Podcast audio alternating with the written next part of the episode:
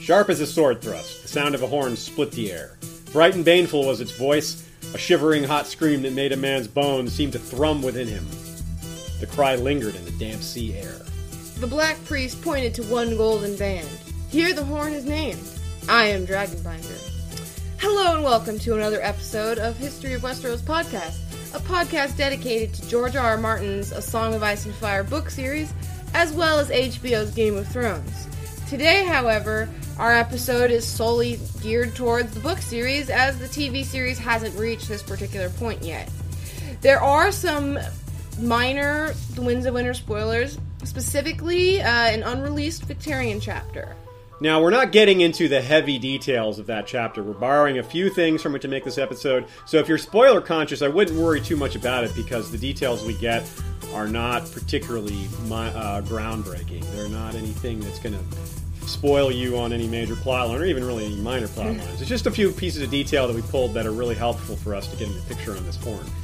Uh, we're certainly not going to understand, tell you anything about what happens when it blows. We don't know that as well as anybody else. So, This Friday, your favorite emotions are back on the big screen in Disney and Pixar's Inside Out 2. It's time to greet your team, Riley! It's anger! Let me at him! Fear! Safety checklist is complete. Disgust! Ew, ew! Sadness is in the house! Oh no. Hello, I'm anxiety. I'm one of Riley's new emotions. Disney and Pixar's Inside Out 2. There's a part two? We're going! Rated PG. Parental guidance suggested. Only in theaters Friday. Get tickets now. We took it all. We brought them to our land. An endless night, ember hot and icy cold. The rage of the earth. We made this curse. Carved it in the blood on our backs. We did not see. We could not, but she did. And in the end, What will I become? Senua Saga. Hellblade 2. Play it now with Game Pass. Uh, but during our, our research for the Battle of Fire episode, which was our most recent one before this, we learned a lot about the dragon horn, and we decided not to include that information in that episode because it was just too much of a tangent. We would have spent a quarter or a third of the episode just talking about the horn, and we really wanted to focus on the battle and Meereen itself, not the horn. Uh, so, Dragonbinder gets its own episode. So there aren't really a lot of magical items in the series. There are Valyrian steel blades, you know, whose magic seems to be pretty simple. They're very sharp. They're very light. They look kind of cool sometimes. Pretty straightforward. Yeah, they're straightforward. They, you know, we a common theme is that old powers are awakening. You know, but there still aren't really magical items like rings and staves and wands. There's this dragon horn and another horn that we see that are you know pretty magical though. We probably don't need to pr- provide you a lot of proof though that the horn is magical. You've read the book series yourself. I mean, I don't know what else. You think it's science happening here? it has glowing runes. Smoke is coming out of it. It killed the man who blew it. I mean, and it makes a, a terrifying, soul churning sound, especially when Roy Dotrice says That, it. sa- that science cannot explain. a good example uh, of the sound it makes is is in the text. Is a quote from Aeron Greyjoy, also known as Damphair. Uh, here's the rest of that quote. Okay, I can't sound like this horn. I obviously I don't have that technology, that science, that magic. We, but we do have the magic of counting. Four lowercase a's, two capital R's, four capital E's, and 17 lowercase e's. All eyes turned toward the sound. It was one of Euron's mongrels winding the call, a monstrous man with a shaved head. Rings of gold and jade and jet glistened on his arms, and on his broad chest was a tattooed bird of prey, talons dripping blood. Now we have four lowercase a's, three capital R's, four lowercase e's, and 25 lowercase e's for the second sounding of the horn. The horn he blew was a shiny black and twisted, and taller than a man as he held it with both hands. It was bound about with bands of red gold and dark steel, incised with ancient Valyrian glyphs that seemed to glow redly as the sound swelled. Mm-hmm. Roy Dotrice does do an impression of the horn, so we'll go ahead and give you that much. yes. It was a terrible sound, a wall of pain and fury that seemed to burn the ears. Aeron Damphair covered his and prayed for the drowned god to raise a mighty wave to smash the horn to silence. Yet still the shriek went on and on. It is the horn of hell, he wanted to scream, though no man would have heard him. The cheeks of the tattooed man were so puffed out that they looked about to burst, and the muscles in his chest twitched in a way that made it seem as if the bird were about to rip free of his flesh and take wing. And now the glyphs shimmering with white fire, and on and on the sound went, echoing amongst the howling hills behind them and across the waters of Naga's cradle, to ring against the mountains of Great Wyke. On and on and on until it filled the whole wet world. And when it seemed the sound would never end, it did. The hornblower's breath failed at last. He staggered and almost fell. The priest saw Orkwood of Orkmont catch him by one arm to hold him up, whilst left hand Lucas Codd took the twisted black horn from his hands. A thin wisp of smoke was rising from the horn, and the priest saw blood and blisters upon the lips of the man who'd sounded it. The bird on his chest was bleeding, too. Mm. Now, Euron tells us that the man who blew the horn died and that a maester cut him open and found that his lungs were charred as black as soot. This is probably true. and Moqorro also claims that the horn would kill whoever blew it. He doesn't go into detail about how it would kill them, but it, I, I don't know why Euron would make up how he died. Uh, There'd have to be both of them would have to be lying. they both that. of them would have to be lying about that. Uh, we didn't see the man die. Perhaps Euron could have told the lie about the Hornblower's death to keep Victarion from feeling himself. Any, probably not. We, we just throw it out there. We like to throw out all the different ways to look at a thing. But yeah, but we're not standing behind that theory, but we did throw it out there. Aeron's older brother Victarion also gives us a description of how the horn sounds. After Moqorro asks, "Have you ever heard it sound?" Victarion replies, Once. The sound it made, it burned somehow, as if my bones were on fire, searing my flesh from within. Those writings glowed red hot, then white hot, and painful to look upon. It seemed as if the sound would never end. It was like some long scream, a thousand screams, all melted into one. I have a hard time imagining how awful something like that, this, this described like that, would sound in real life. Uh, but it's just, yeah, I mean, I I don't know. Roy Dotrice was pretty terrifying right there. I think. Yeah. it's a screaming sound apparently, as opposed to what you would probably expect from a huge horn. Uh, normally, you'd expect, I guess, like a bass or a baritone kind of sound. But this is like a higher register, which is a bit unusual um, for such a big horn. Usually, small horns like trombones and trumpet, or not trombones, like trumpets and all those kinds of things make the higher pitch sounds like that. So, science once again, we're trying to apply to magic. The fire and blood motif is very apparent. Uh, Victarion and Aeron describe burning sensations, and they both note how the bl- the glyphs burn white hot, and the horn is seen to give off some smoke. And then blood was seen to come out of the hornblower's chest, as well as his lips. So let's let's take a look at the horn itself. Another quote. A twisted thing it was, six feet long from end to end, gleaming black and banded f- with red gold and dark Valyrian steel. Euron's hellhorn. Victarion ran his hand along it. The horn was as warm and smooth as the dusky woman's thighs. Sorry, we couldn't help but laugh at that one there. And so shiny that he could see a twisted likeness of his own features in its depths. Strange sorcerous writings had been cut into the bands that girded it. Valyrian glyphs, Moqorro called them. So it appears that the horn has at least three bands of precious metal, and they've been described individually. There could be more, but I feel like they would have been described hmm. if they were if, they were bands inscribed with anything. In any case, uh, the first golden golden band is the one that has the name "I am Dragonbinder" that we read at the beginning. The second golden band has the warning No mortal man shall sound me and live. It's a very curious use of the word "mortal man." Mortal man shall sound me and live. You Yeah. know, we, we've we've thrown out in other episodes the possibility that Victarion or someone is not actually truly mortal. Mortal men, I mean, Moqorro could even not be mortal. Think about this: mortal men don't survive ten days floating at sea in, in general, and Moqorro did that. Also, think about Melisandre. Would you call her mortal? She's also a red priest. Yeah, and she claims she doesn't need to eat or sleep or Mm-hmm. really drink. She kind of does those things just to keep up appearances. So, I don't know, that doesn't sound mortal to me. um, but uh, I guess there's also the possibility that they're playing with the term man, and maybe Mm-hmm. a woman could blow the horn. I'm not sure. Uh, that that might be too much of a lawyery impression of how it works. But but the show is playing with that notion with Daenerys's uh, recent uh, lines, I suppose. Um, so, and of course, there's the chance that Victarion is because of that strange scene on the boat where he gets this burned arm. That maybe he's something along the lines of Beric or Catelyn, where they're alive and they seem to be somewhat human, but they're clearly not because we saw them die.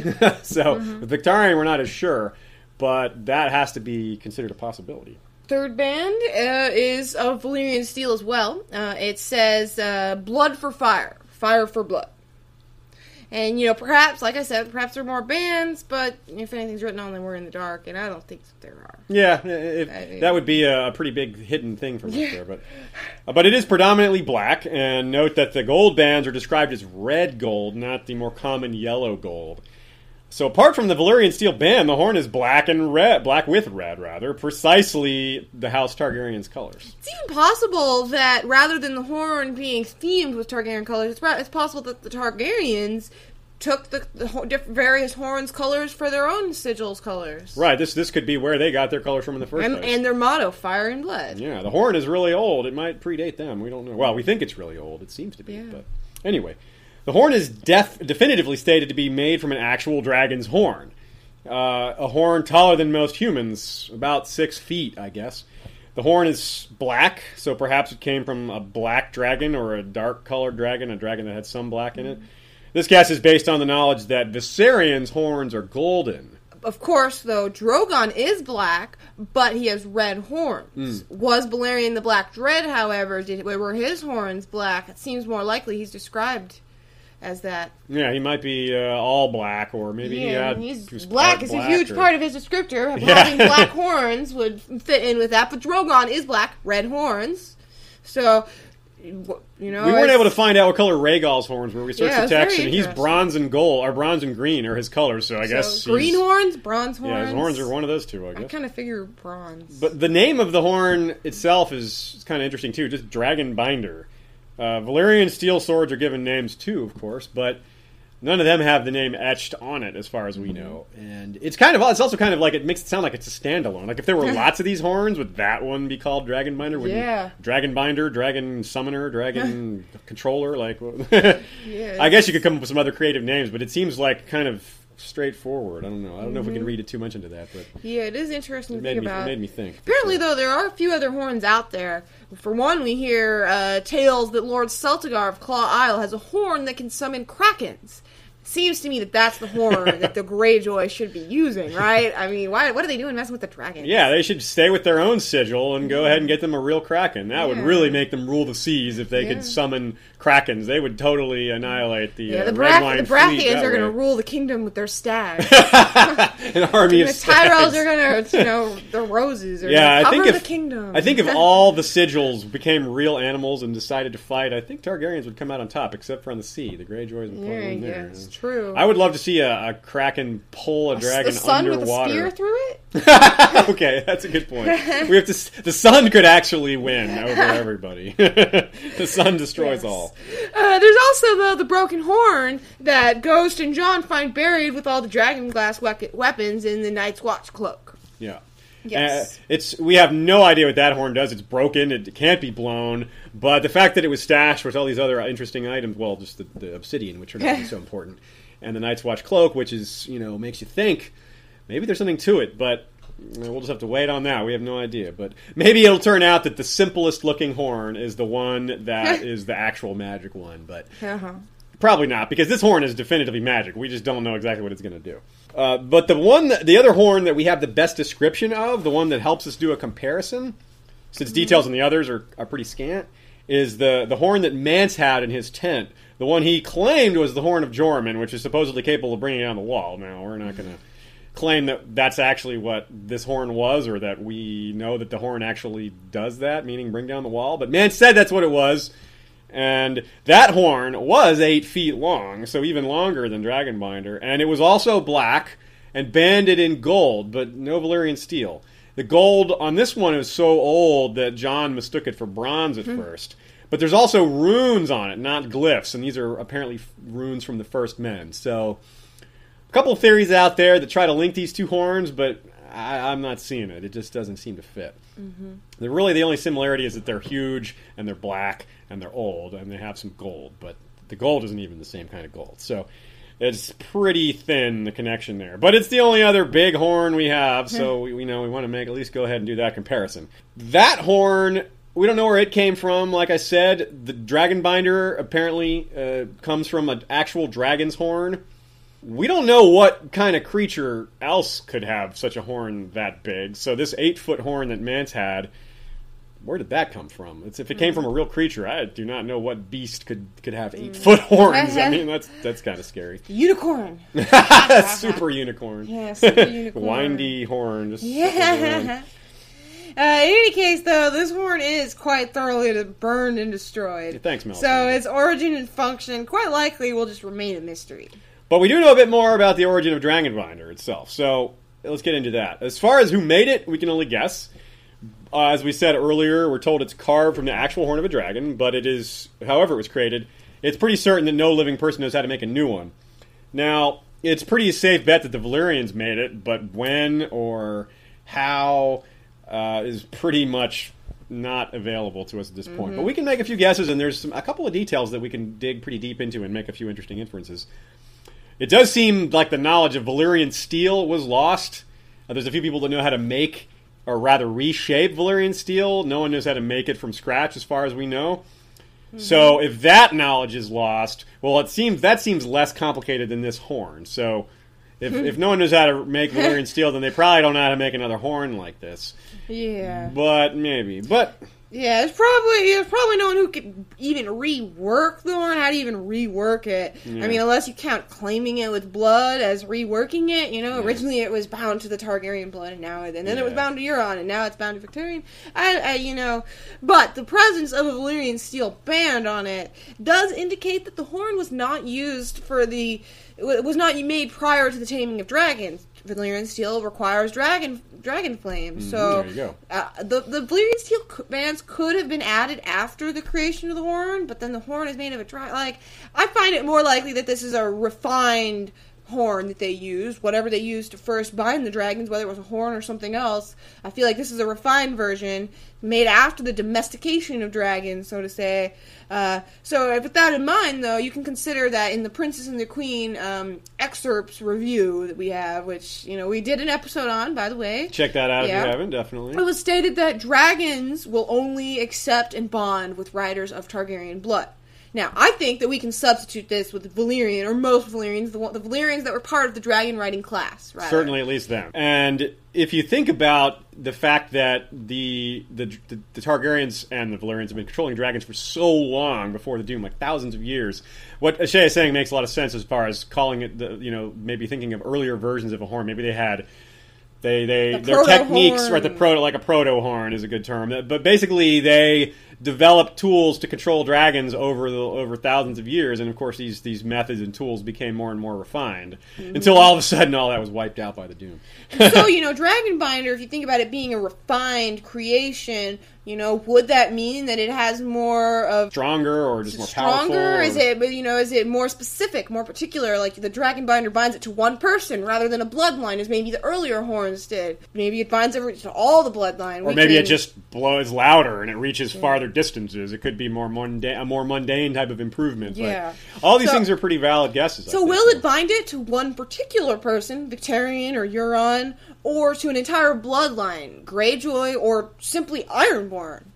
Now, uh, referring back to the Princess and the Queen again for a minute, now we've only got an excerpt of that, but we've also got knowledge of the Dance of the Dragons outside of that excerpt, and there's no mention of any kind of horns during the mm-hmm. Dance of the Dragons or anything like that, or during the early Targaryen era when the Targaryens after Aegon who had dragons, no mention of horns at all. So we're pretty sure this horn you know, or anything like it was never in Westeros or anything like mm-hmm. that. It was it originated in Essos, and any if there's another copy of this horn or something like it out there, that's probably in Essos too. We never mm-hmm. we never hear about that prior to you know a feast for crows. Really, besides, well, that's not true. We have heard about horns. There's vague mentions of horns that will a couple of these quotes will be in later in the episode. In fact, Pretty close. but none of those things reference anything to do with Westeros. They all refer to Valyria. So what we might be faced with, eh, let's say, as maybe a guess, potential guess uh, to how the horn might work, if if claiming it with blood works it, it- sort of in the way we're imagining here,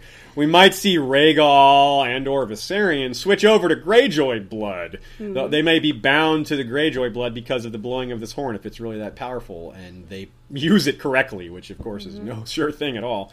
Um, now, since Euron is kind of pulling the strings behind the scenes, and we're quite sure that he's going to outwit his brother, even though Victarion kind of has a, a few things that he's figured out, and of course Moqorro being the real wild card there that mm-hmm. no one planned for, we are pretty sure that if any Greyjoy is going to ride a dragon, it's still going to be Euron, despite the fact that, that mm-hmm. Victarion's got Moqorro now, and that Moqorro Yes. is possibly going to mess some things up. Yeah, I mean, of course, though, if Moqorro knew that it would work in such a way to like bind these dragons to Greyjoy blood, not Targaryen blood, it seems unlikely that he would help Victarion baby kitty, baby do. Shh, it would help Vic- Victarion do something contrary to Daenerys' interests. So we suspect the unex- unexpected. You would say there's no uh, there's no chance of of it going really smoothly or ordinarily or just kind of like straight down the middle. We think it's going to be something kind of George has got something in mind for something clever. so now consider that alongside the horn itself, uh, if Valyrian slash Targaryen blood is necessary for bonding with a dragon and indeed allows one to do so, well, why did they need a horn in the first place? Well, Dany gives us this quote. The dragon lords of old Valyria had controlled their mounts with binding spells and sorcerous horns. Daenerys made do with a word and a whip. So perhaps the horns were used in conjunction with proper blood, something along those lines. Maybe they, it's it's a, a matter of well, you got to actually get the dragon to come near you in the first place if you want to tame it. I don't know. Maybe it's just hanging out way, you know, some cliff somewhere. How are you going to get it to come near you and bond with it, whatever that means? Daenerys had to get up close and personal with Drogon, so you know maybe there's something to that. Um, but Dany's not an expert on dragon lore. That quote she gave us doesn't necessarily mean she knows what she's talking about. She learned everything she learned from Viserys, and Viserys was just a little boy when he fled Dragonstone. So it's not like he had a lot of access to dragon lore or learning about these things. So she uh, and, and neither he or she can be considered real experts on it. They uh, they hopefully will learn a little more in the future. Well, not they. hopefully she will learn a little more in the future, and she's certainly got some people coming to her that may be able to help with that. But Yeah, Daenerys certainly does seem to have made do. I mean, she's bonded with Drogon, and she has no horn. And we're told dragons never have two riders at a time, nor can riders bond with a second dragon. But when a dragon rider dies, the dragon can bond with someone new. So, perhaps the, the horn is needed when a dragon gets switched to a new rider. Again, though, we didn't hear about it in the Dance of the Dragons. We didn't hear about it in Westeros, and so I don't really think that they had any horns. Yeah, it just doesn't make any sense. Yeah. We- I think we would have heard about that if we had. Yeah. So let's move on to looking at the next bit about the horn itself. Let's take a look at the next quote related to the horn itself. Oh, yeah, certainly this quote is likely to be relevant as well. Uh, Moqorro pointed to the band of Valyrian steel. Here, blood for fire, fire for blood. Who blows the hell horn matters not. The dragons will come to the horn's master. You must claim the horn with blood. The Targ words, as we all know, are fire and blood.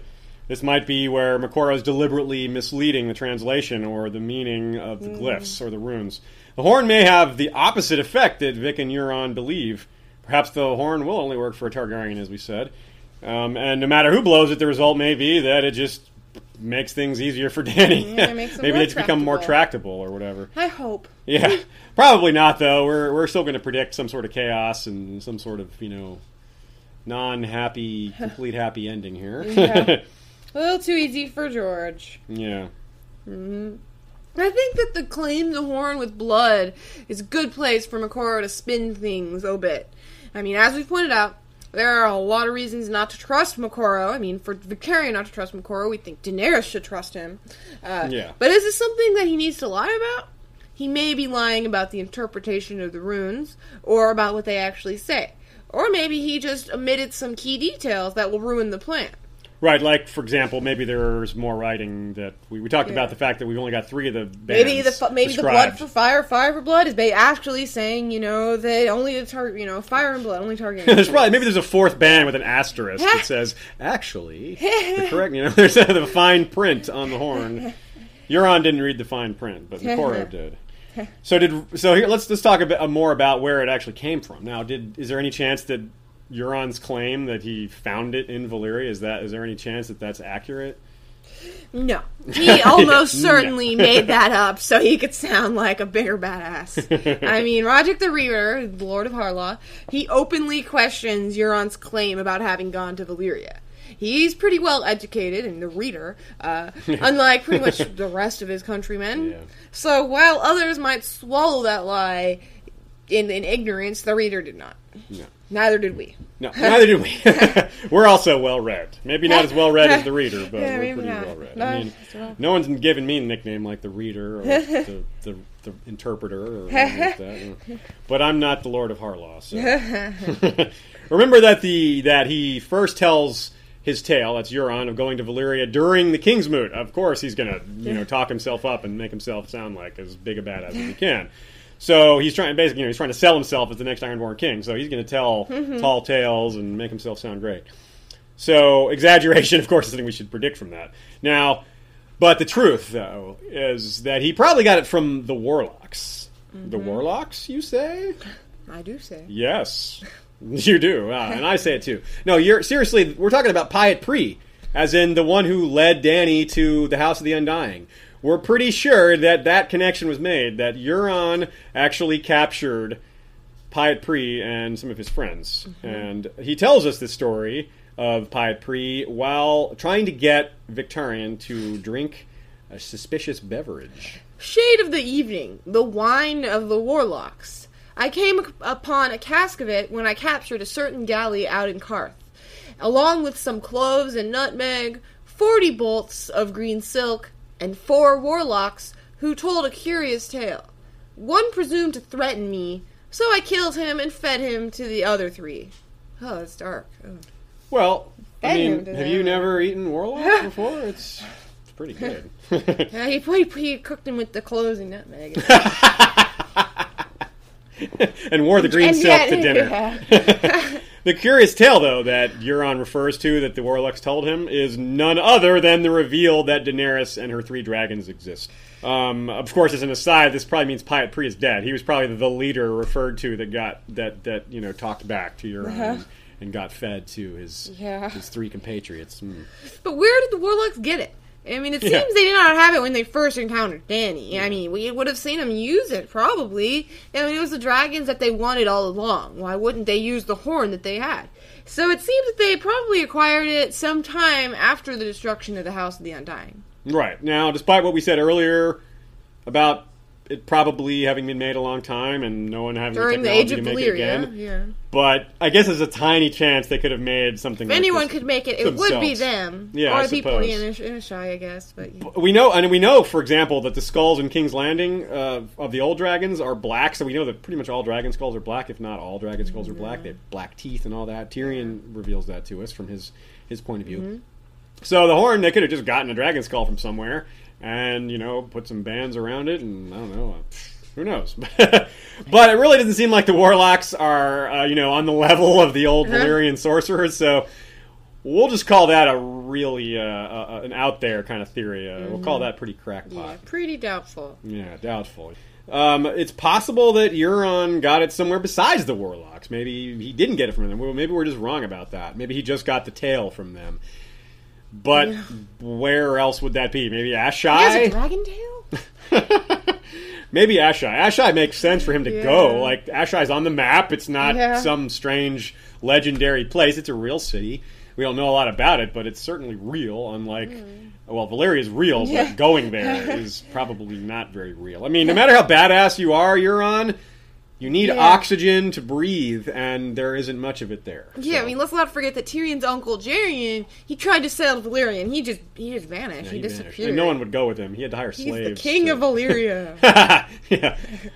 Now, Euron also had a dragon's egg at one point. Now, that's kind of interesting. Um, it's tempting to consider that he got this from the Warlocks as well, but the timeline doesn't really fit that because he says that he had it for a while. Um, he may have gotten that from Asshai. That that Yeah. makes a lot of sense. We hear we see Bran's vision at the beginning of the books when he's in his coma, and he sees he's, he sees something about dragons under the shadow at Asshai. Now, of mm-hmm. course, we're told that Daenerys' dragons are the only living dragons, but there's that vision that Bran has about dragons under the shadow near Asshai. So, mm-hmm. if any play, if there's any place to get eggs, that might be it. Mm-hmm. It's more believable. I mean, he tells Victarion that he hired a Myrish wizard to hatch it. A Yeah. wizard, yeah. And that the wizard spent much time on it. Euron killed him eventually. He was bored with his excuses.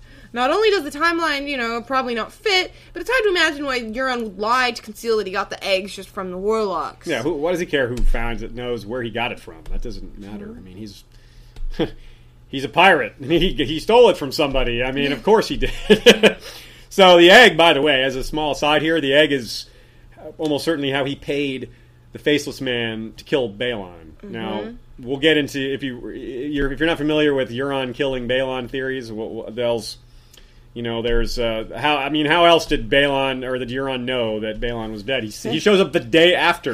There's no internet. There's ravens take far longer than that. He sailed in. I mean, he was Yeah. at sea when Balon died. So yeah, uh, yeah, he just happened to return back to a place where he was told never to come back on the day after the guy who. You know what? I always, was curious to me. Like, I can see the benefit of like getting in there quick, you know. Yeah. But I can also see the benefit of you know hanging back a week.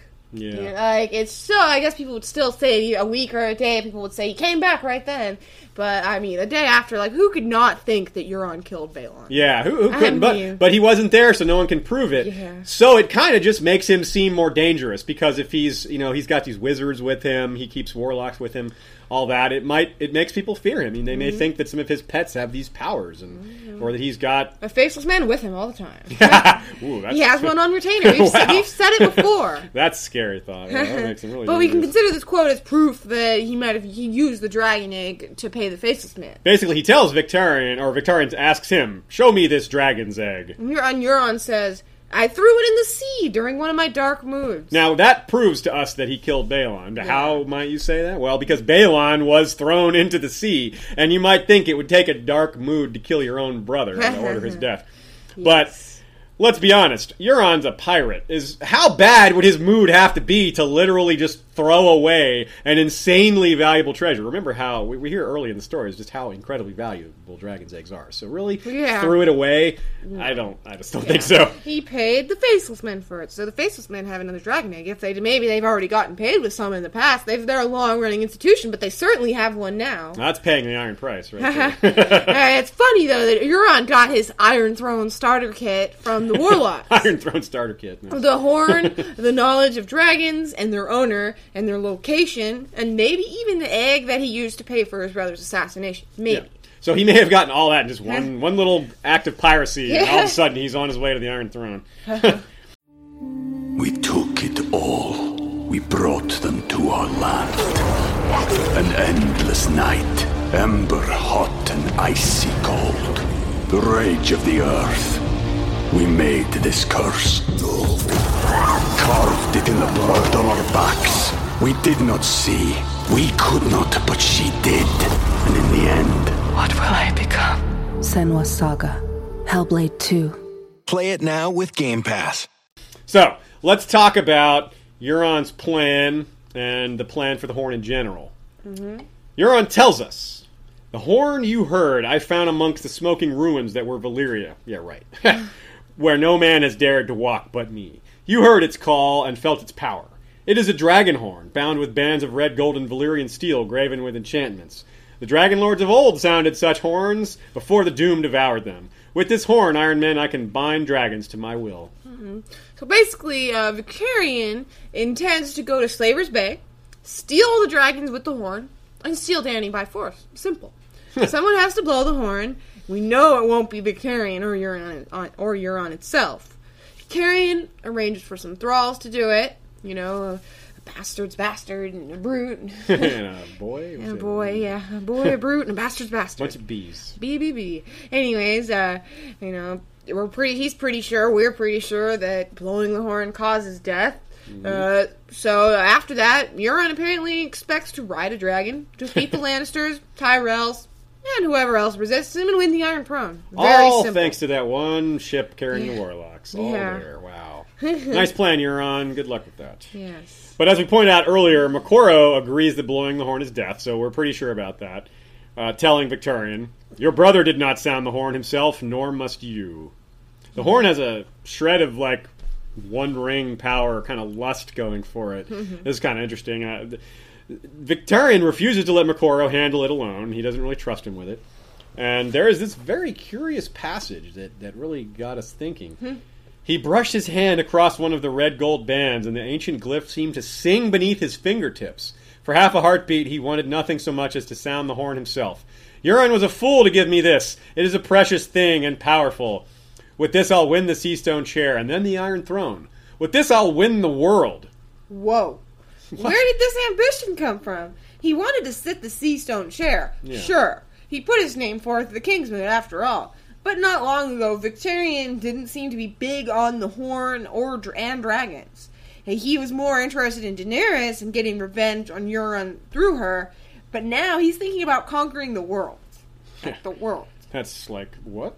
Not, naming. he's thinking about conquering the Iron Throne. That's already a jump. But the world? Yeah. This will conquer the world? like, he really just, something's up with that, I think. You guys need to survey the world first. You know yeah, we've got the maps, and it doesn't show us the whole No. world. I mean, it doesn't at all.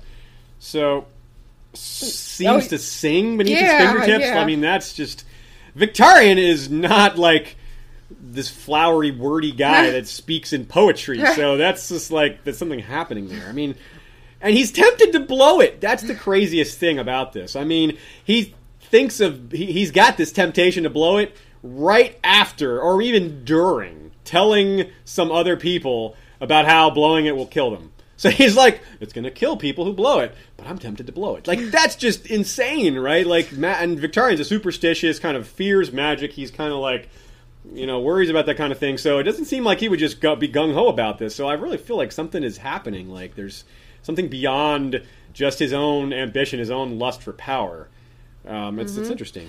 It's crackpot theory that, you know, maybe the reason Euron became so ambitious is same thing that's affecting Victarion right now. Horn, you know, perhaps is possessing them. Uh, and and possible, but a possible problem with that is that you know Euron did, after all, give the horn to Victarion's into Victarion's possession Mhm. to go ahead and do with what he did with it. So Yeah, and he was really ambitious in the first place. yeah, he, he seems to have already been kind of ambitious. So I don't know. It, we're not positive that this the horn has some sort of possession thing going on with it, but it's the the text is it, it goes beyond just normal. You know, this is a powerful item. I can do something with it. It seems to be a little beyond that. So keep an eye on that. Um, but Moqorro also could be pulling some strings. You know, he's already enchanted, for lack of a better word, Victarion's left arm up to the up to the elbow. It's got that burning, cracking thing. It's smoking. I mean, Yeah. he can do that. Why not? You know, some sort of manipulation or some sort of control over Mhm. Victarion. I don't know. That's possible. Mhm. Uh, could be more to this. This is the ritual that gave Victarion the hand. Maybe there was something else to it. Maybe he also got you know some sort of control over Victarion. I don't know. Uh, maybe that's why Victarion has the urge to blow the horn. You know, Victarion has king's blood, so maybe Yeah. someone like him blowing it would have a big effect. Hmm. I don't know. Maybe it's foreshadowing of that. Maybe he will blow it. Um, I don't know why he would do that, but he's tempted to. yeah, he's tempted to. So on top of Moqorro's string pulling, there's also the Dusky Woman, who is probably an agent of Euron. Yeah. We discuss her and the possibility that she was contributing to the infection of Victarion's hand in our Battle of Fire episode. So yeah, you should check that. If you're watching this episode and you haven't watched that, I don't know why you wouldn't re- watch that episode. Yeah, which, but it's, it's one of our best. uh, the other possibility is that it was the weakling. I like that you added in, an, you know, insult there. The weakling, Maester Kerwin, who is keeping Victarion's hand from healing. But the Dusky Woman seems more likely. I mean, if if in fact one of them is indeed responsible. Hmm. Now, there's other reasons for Euron to want Victarion dead. Um, he certainly needed Victarion to lead the Iron Fleet. Uh, they're used to him being the captain, and Euron's kind of a new king. His power isn't necessarily settled. Even no matter how much they yelled for him at the Kingsmoot, they they weren't excited about this whole go to Slaver's Bay and get the Dragon Horn of the. Dragons thing. That was not that was not really their thing. They were like, "Why do that? We can go conquer the Arbor and sail up the Mander. Let's attack Westeros." They- They're they're not as creative or lofty Forward with thinking. their ambitions. yeah, they're not. That's right. So, but on the other hand, I don't think Euron would want Victarion dead before he completes this mission. It seems like he's kind of using Victarion, but he needs Victarion in a sense to kind of you know take the heat and do this dirty work. So. So Dusky Woman could have been doing the infection on her own, as we said in the other episode. Right now, uh, so there's a couple of possibilities there, or the infection could just be an infection that was troubling, and there doesn't have to be any sneaky thing going on. There. But she could But- still be a spy. right. They could both be true. There's Yeah, just because. whatever. I mean, Euron gave her to him. So, I mean, he didn't just give him a gift. Come on, this is Euron. this guy's just a master manipulator. So, uh, but a big question, probably the biggest question, the question we've been building up to this whole episode is what's going to happen if the horn actually works, or in general, what's going to happen with it? Mm. What if it works? Let's start with the simplest thing. What happens if it, it works kind of according to our simplest explanation or expectations, rather? Yeah, I mean, Dany ultimately she wants to protect her children, and so if the horn works for Victarion and or Euron, and one or two of her dragons head off with the Iron Fleet, or just head off in general, she will have a really, really difficult decision to make. Meereen needs to be settled and safe for those she freed and allied with. They're, they're, she calls them her children. You know, there are also her children. But if it isn't, can she, uh, you know, uh, afford to stay behind until it is?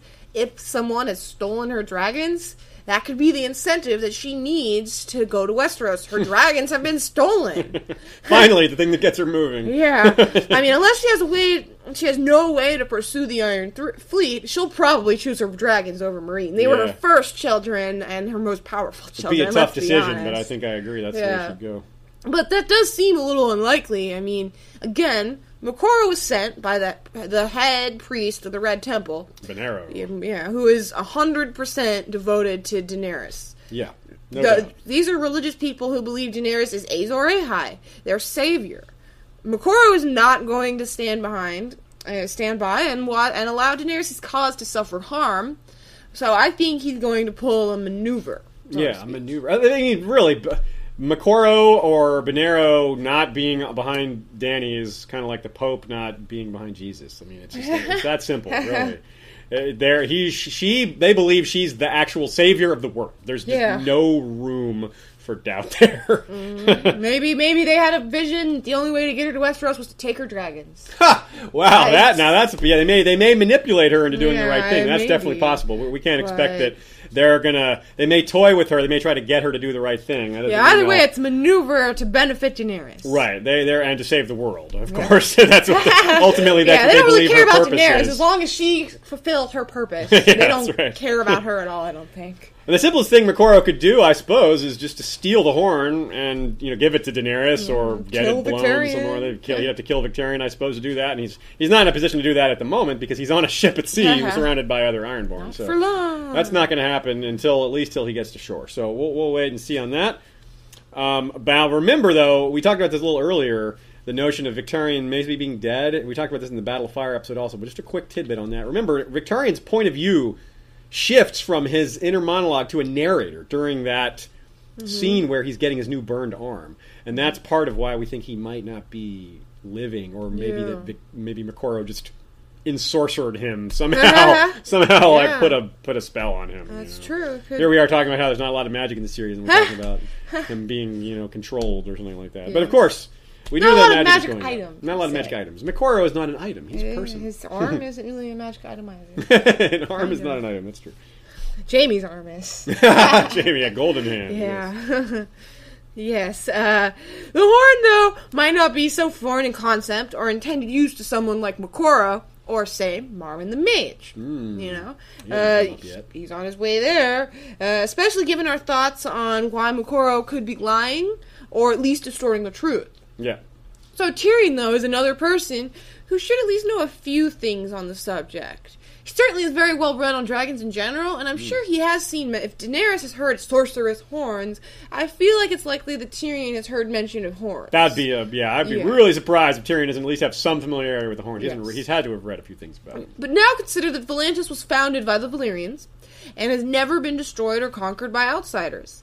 There's bound to be some knowledge, written or no, about dragons and dragon horns and the like. Giant game of telephone if it's not written.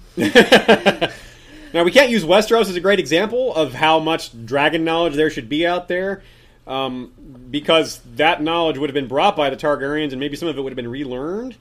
But there is uh, there was a guy named Septon Barth who was made hand of the king by Jaehaerys. Now Septon Barth wrote a lot about dragons. He knew a lot about dragons and wrote a lot about it. Sadly, mm-hmm. Baelor the Blessed, also known as Baelor the Befuddled, Baelor the First, he mm-hmm. considered Barth's writings to be heretical and had them gathered and burned. So whatever great knowledge we had in Westeros is destroyed. Mm-hmm. But consider what uh, Shea was just saying about the collected writings in Volantis. There has to be something that survived there. There's Volantis was never destroyed, never conquered, never sacked, nothing like that. There's these inner walls, there's outer walls, and then there's the inner walls. And the inner walls is where the old blood lives, and they've probably got some old scrolls, some old knowledge passed down from family to family. Certainly some old books, I would think. There's mm-hmm. probably something in there that, that that can tell us more. And I've got to think that some of that information filtered into the great into the Red Temple as well. Some of those guys got hold of some of that knowledge. So it's really not a stretch at all to think that they would have some of that information themselves. Yeah, who else? I mean, think about how much they would care about that. The Red God, of really course, they care about dragons. Of yeah, course, this has got to be super important. to So if you're the high priest of the Red Temple and you're sending a representative to the person you consider to be the savior, and that savior has dragons, I think you'd choose someone that had you know some subject matter expertise. Yeah, like think that- I think if like one person in all of the temple knows about dragons, which is unlikely, I think more than one person would. If one person has a lot of knowledge, you would send that one person. Yeah, the one the one that's the biggest expert that's also you know the most competent in other areas. So, Mm-hmm. and if not, you'd educate that person Yeah. with you'd have the guy that knows the most about dragons educate the one that's going to be going in there and doing the job. So. Now, if the timeline were a little different, things could go a lot smoother. That's, it's kind of fun to think about that. Several people who know a lot about dragons and dragon horns, like we're saying, Marwyn and Moqorro himself and Tyrion, Uh-huh. if these people were to just get there a little sooner, they could prepare Daenerys for what might be about to happen. But it looks like Victarion is getting there first. He's out racing all these helpers. Mm-hmm. So that's just not going to happen, I don't think. So the education on horns and dragons may have to focus on topics like how to steal back a dragon, the newest movie in theaters, and how to undo the, dra- the effects of a dragon. It would be the sequel of How to Tame Your Dragon, Yeah, how, how to train, steal it back, yeah. or how to train your dragon, how to steal back your dragon. Yes. How to undo the effects of a dragon horn? Yeah, I hope they know how to do that. Yeah, we'll see. Otherwise, we. But if not, or even if so, maybe it happens later. The bottom line seems to be that a second Dance of the Dragons has been foreshadowed numerous places in the text. Mm-hmm. Partly just because the first one has been referred to so many times, and George has shown a lot that history repeats itself. We've got a mm-hmm. ton of parallels. Yeah, And the- he wanted to write the princess and the queen. Uh, yeah, any He, anybody he put off the she wolves of Winterfell for that. just for that. It's true. We've anyone who's followed our podcast for a while has probably noticed that there's tons of parallels. You take things that happen in back in history in in the, the timeline of Westeros, you're going to find a lot of those things kind of repeat themselves in the timeline of the five books. So a lot of the history that we actually put through the show is actually foreshadowing. Um, so we really feel strongly that there's going to be another Dance of the Dragons, but you can't take that literally. There's already one kind of being set up. Mm-hmm. Aegon and Daenerys. That's a bit of a Dance of the Dragons of itself. Yeah, but it's figurative Not a, yeah, it's a Dance of the figurative one because Aegon isn't doesn't have a dragon, but he is mm-hmm. figuratively is a dragon. or there's a literal dance where Euron or Victarion get dragon, get a dragon, and the mother of dragons is forced to ride her child Drogon into battle against one of her other children. Now, that would be hard. That would be really heartbreaking. It would be kind of terrible, be- but could it, be both. It could be the most likely thing. that because it's so terrible. That might be why we should be predicting it. But we'll just have to see. Yes. So, uh, thank you for listening. Um, or watching, Or it ha- both. yeah, as it happens. uh, time to introduce. Time to say our standard outro. You know. Yes, our standard outro that we love so much. Yes. We have we're on Facebook, of course. Check us out there. Give us a like. We occasionally post some fun tidbits there. That's facebook.com slash Westeros History. Yep, yep. Uh, we're uh, on YouTube. If you're watching it, you know. If you're not, you know, you can on YouTube. We are. Our name is AA Podcast because YouTube is yeah. Yeah, never mind about It- that. it- We're AA mind. podcast. We're AA Podcast. or you can search for History of Westeros. You should yeah, you us. should find us. We're on Twitter, Twitter. Twitter.com slash Westeros History. Yep, Gmail. Westeros History at gmail.com. We're on Tumblr, history of historyofwesteros.tumblr.com. Yes. Now, we're of course we're on iTunes. That's a big one. Please, uh, if you do listen to us on iTunes, or even if you don't, if you don't mind heading over there, give us a rating. That's really important for us. Mm-hmm. And if you would be so generous, you could help us out with a donation to help keep us going, to pay for our costs of technology and the website that we're building. And it's pretty course, close to done. It's looking pretty good. yeah, it is looking really good. We can't wait to show it to you guys. We're going to have a lot of uh, tools for searching through some of our data and through our episodes, some essays, link to some other sources, other websites that we find valuable. Uh, speaking of those, uh, some thanks to some of our friends and other sources. Of course, Mhm. Westeros.org and Tower of the Hand are the big ones, but also some of our friends on the Westeros.org forums. Uh, Thomas, aka Lord Varus, gave us some help with this one. Uh, a couple of his insights were really valuable to Mhm. coming up with some of the theories in this episode. So shout out to him. And any other people that posted theories and and um, ideas for the dragon horn. we may have picked up on some of those things. A lot of this we came up on our own, but a lot of it we did from reading and pulling Mhm. other people's theories together and re- refining them and kind of Mhm. making them our own. But Mhm. credit where credit's due, even though we don't have all your names here, you know who you are. So yeah, we're sorry this episode is out a day late. We got a new kitten on Saturday, as you saw in the You video. If you're wa- it, if you're watching the video, you saw her. She's so cute. Her name is Kojja Mo, mm-hmm. after you know Kojja Mo, the archer in the Cinnamon Wind. Mhm. Um, but yeah, we got her, and we just really underestimated just how cute she would be, and she kept us up all. She kept me up all night. I couldn't leave her alone, and anyways. uh, She, You know won't, she won't be so cute in two weeks. it won't be delayed again. Okay. Anyways, thanks for listening. Uh, we're History of Westeros podcast. See you next time.